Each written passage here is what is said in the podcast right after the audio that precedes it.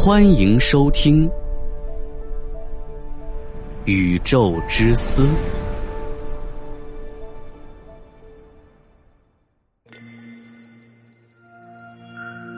如何到达一千四百光年外的开普勒四五二 b？其中一种方式只需要六年多。开普勒四五二 b，一颗目前为止各方面最接近地球的系外行星，它只比地球大百分之六十，和母恒星的距离非常接近地球与太阳之间的距离。有很大的可能性会是一颗岩石行星，所有的这些都指向一个可能：这颗地球的孪生行星很有可能存在液态水和生命。但这一切都只是可能，由于不是抵近观察，开普勒空间望远镜所能做的工作其实并不多。那么，我们可不可以发射一个像新视野号探测器一类的装置？到开普勒四五二 b 附近去一探究竟呢？首先，我们要知道开普勒四五二 b 到地球之间的距离一千四百光年，也就是说，即使以光速前进，也需要一千四百年才能到达。一九七六年发射的太阳神二号太阳活动探测器，它的速度高达七十点二二千米每秒。太阳神二号的速度。之所以这么快，是因为它离太阳足够近，直接运行在水星的轨道之内。作为向太阳系外发射的探测器，速度最快的自然是一九七七年发射的旅行者一号，它的速度是十七点零六千米每秒。即使是以七十千米每秒的速度来看，与光速的三十万千米每秒相比，仍是太慢。仅相当于光速的四千二百八十六分之一。太阳神二号需要六百万年才能够到达开普勒四五二 b，旅行者一号更是需要三千万年才行。那么，有没有什么黑科技能够帮助人类在短时间内抵达开普勒四五二 b 呢？核聚变引擎是指利用核聚变产生的动力。推动火箭前进，在核聚变反应中，核子被迫进行核聚，从而产生巨大的能量。一旦科学家掌握了受控的核聚变，那么他们将控制反应中产生的带电粒子，并且让它们从喷口喷射而出。从核聚变反应堆喷出的粒子，能使二级火箭的速度达到光速的百分之十二。核聚变火箭推进的宇宙飞船，同采用核裂变火箭推进的星际旅行类似，能很快的飞抵最近的恒星系，但却没有更多的潜力可挖。百分之十二的光速虽然是一个很可观的速度，但是对于距离地球一千四百光年的开普勒四五二 b 来说，仍是太慢。如果燃料足够，核聚变引擎。可能会带我们花费数十年的时间，到达离地球最近的恒星比邻星，但到达开普勒四五二 b，则是需要一万多年。这还没有考虑漫长的加速和减速时间。曲速引擎，名副其实的黑科技，最早出现在美剧《星际迷航》中。最初只是一个不切实际的幻想，但后来。理论物理学家米格尔·阿库别瑞在一九九四年提出以他为名的阿库别瑞引擎，使得超光速航行变得可能，并且不会违反广义相对论中没有物体可以局域的比光速还快。由于原理相近，人们也把阿库别瑞引擎称为曲速引擎。这个概念也在中国著名科幻作家。刘慈欣的作品《三体》中出现过。阿库别瑞提出，可以制造一种能够令前方空间收缩而令后方空间膨胀的引擎，以空间的变形来推动飞船前进。由于空间膨胀的速度没有任何的限制，所以这种飞船的乘客可以感知到自己的速度超过了光速。如果能够实现。飞船将会被一个曲速炮裹挟着前进，它在本地参考系内没有任何的加速度，也就不会受到广义相对论的速度制约，而且不会出现时间变慢等相对论效应。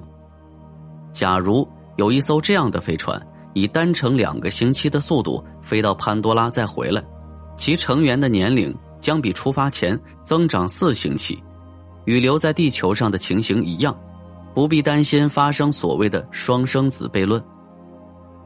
二零一二年，物理学家哈罗德·怀特透露了一个堪称惊天动地的消息：他和他的团队正在为美国航空航天局 NASA。研制超光速引擎，驾驶装备着这种引擎的飞船从地球飞到电影《阿凡达》中的潘多拉星球，仅需要几个星期而已。不过，他们公布的只有一个理论上的实物模型。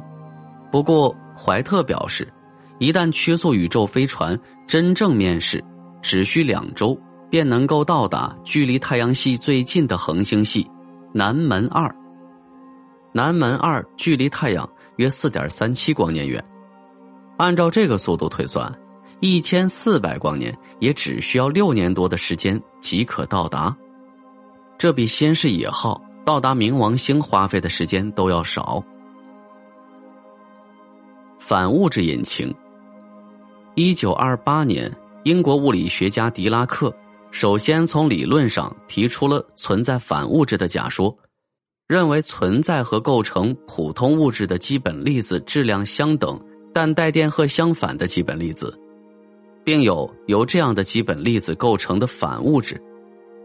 仅仅四年后，这个假说就得到了验证。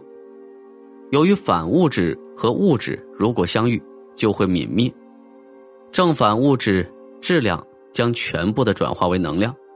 按照爱因斯坦的能量公式。释放巨大的能量。反物质发动机的好处是，反物质的泯灭可以自发产生，不需要像核发动机中的核反应那样需要许多条件，所以就不需要很大的反应堆，可以减轻飞船重量。就目前所知道的所有的物理反应而言，这是效率最高的燃料。正反物质泯灭所释放的巨大能量。是氢氧化学反应的一百亿倍，太阳核心热核反应的三百倍。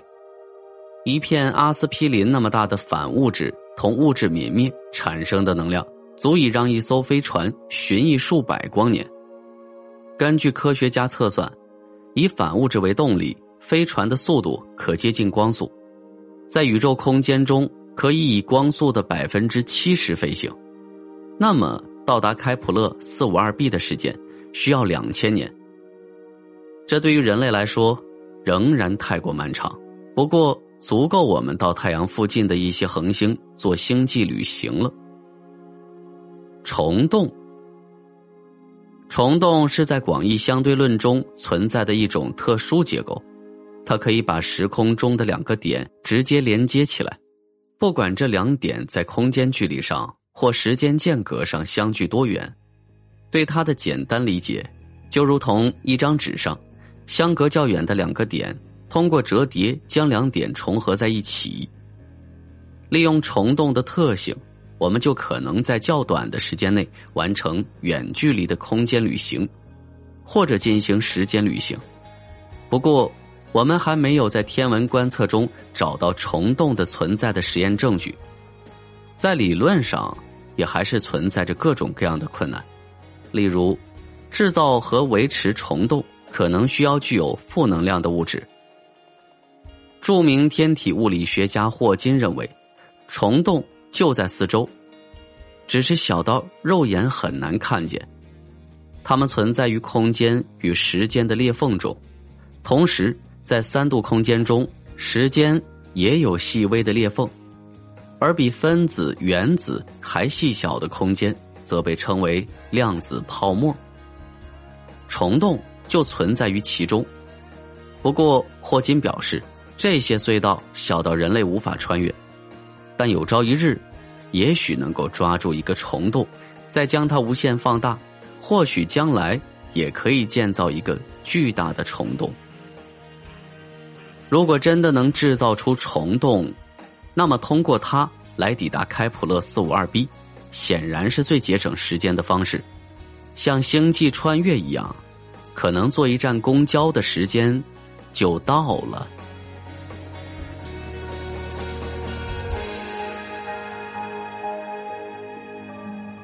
大家好，宇宙之思快更版已正式上线，每天更新三期，VIP 即可畅爽收听。关注主播，进入主播个人主页即可找到，或直接搜索“宇宙之思快更版”。感谢大家的支持。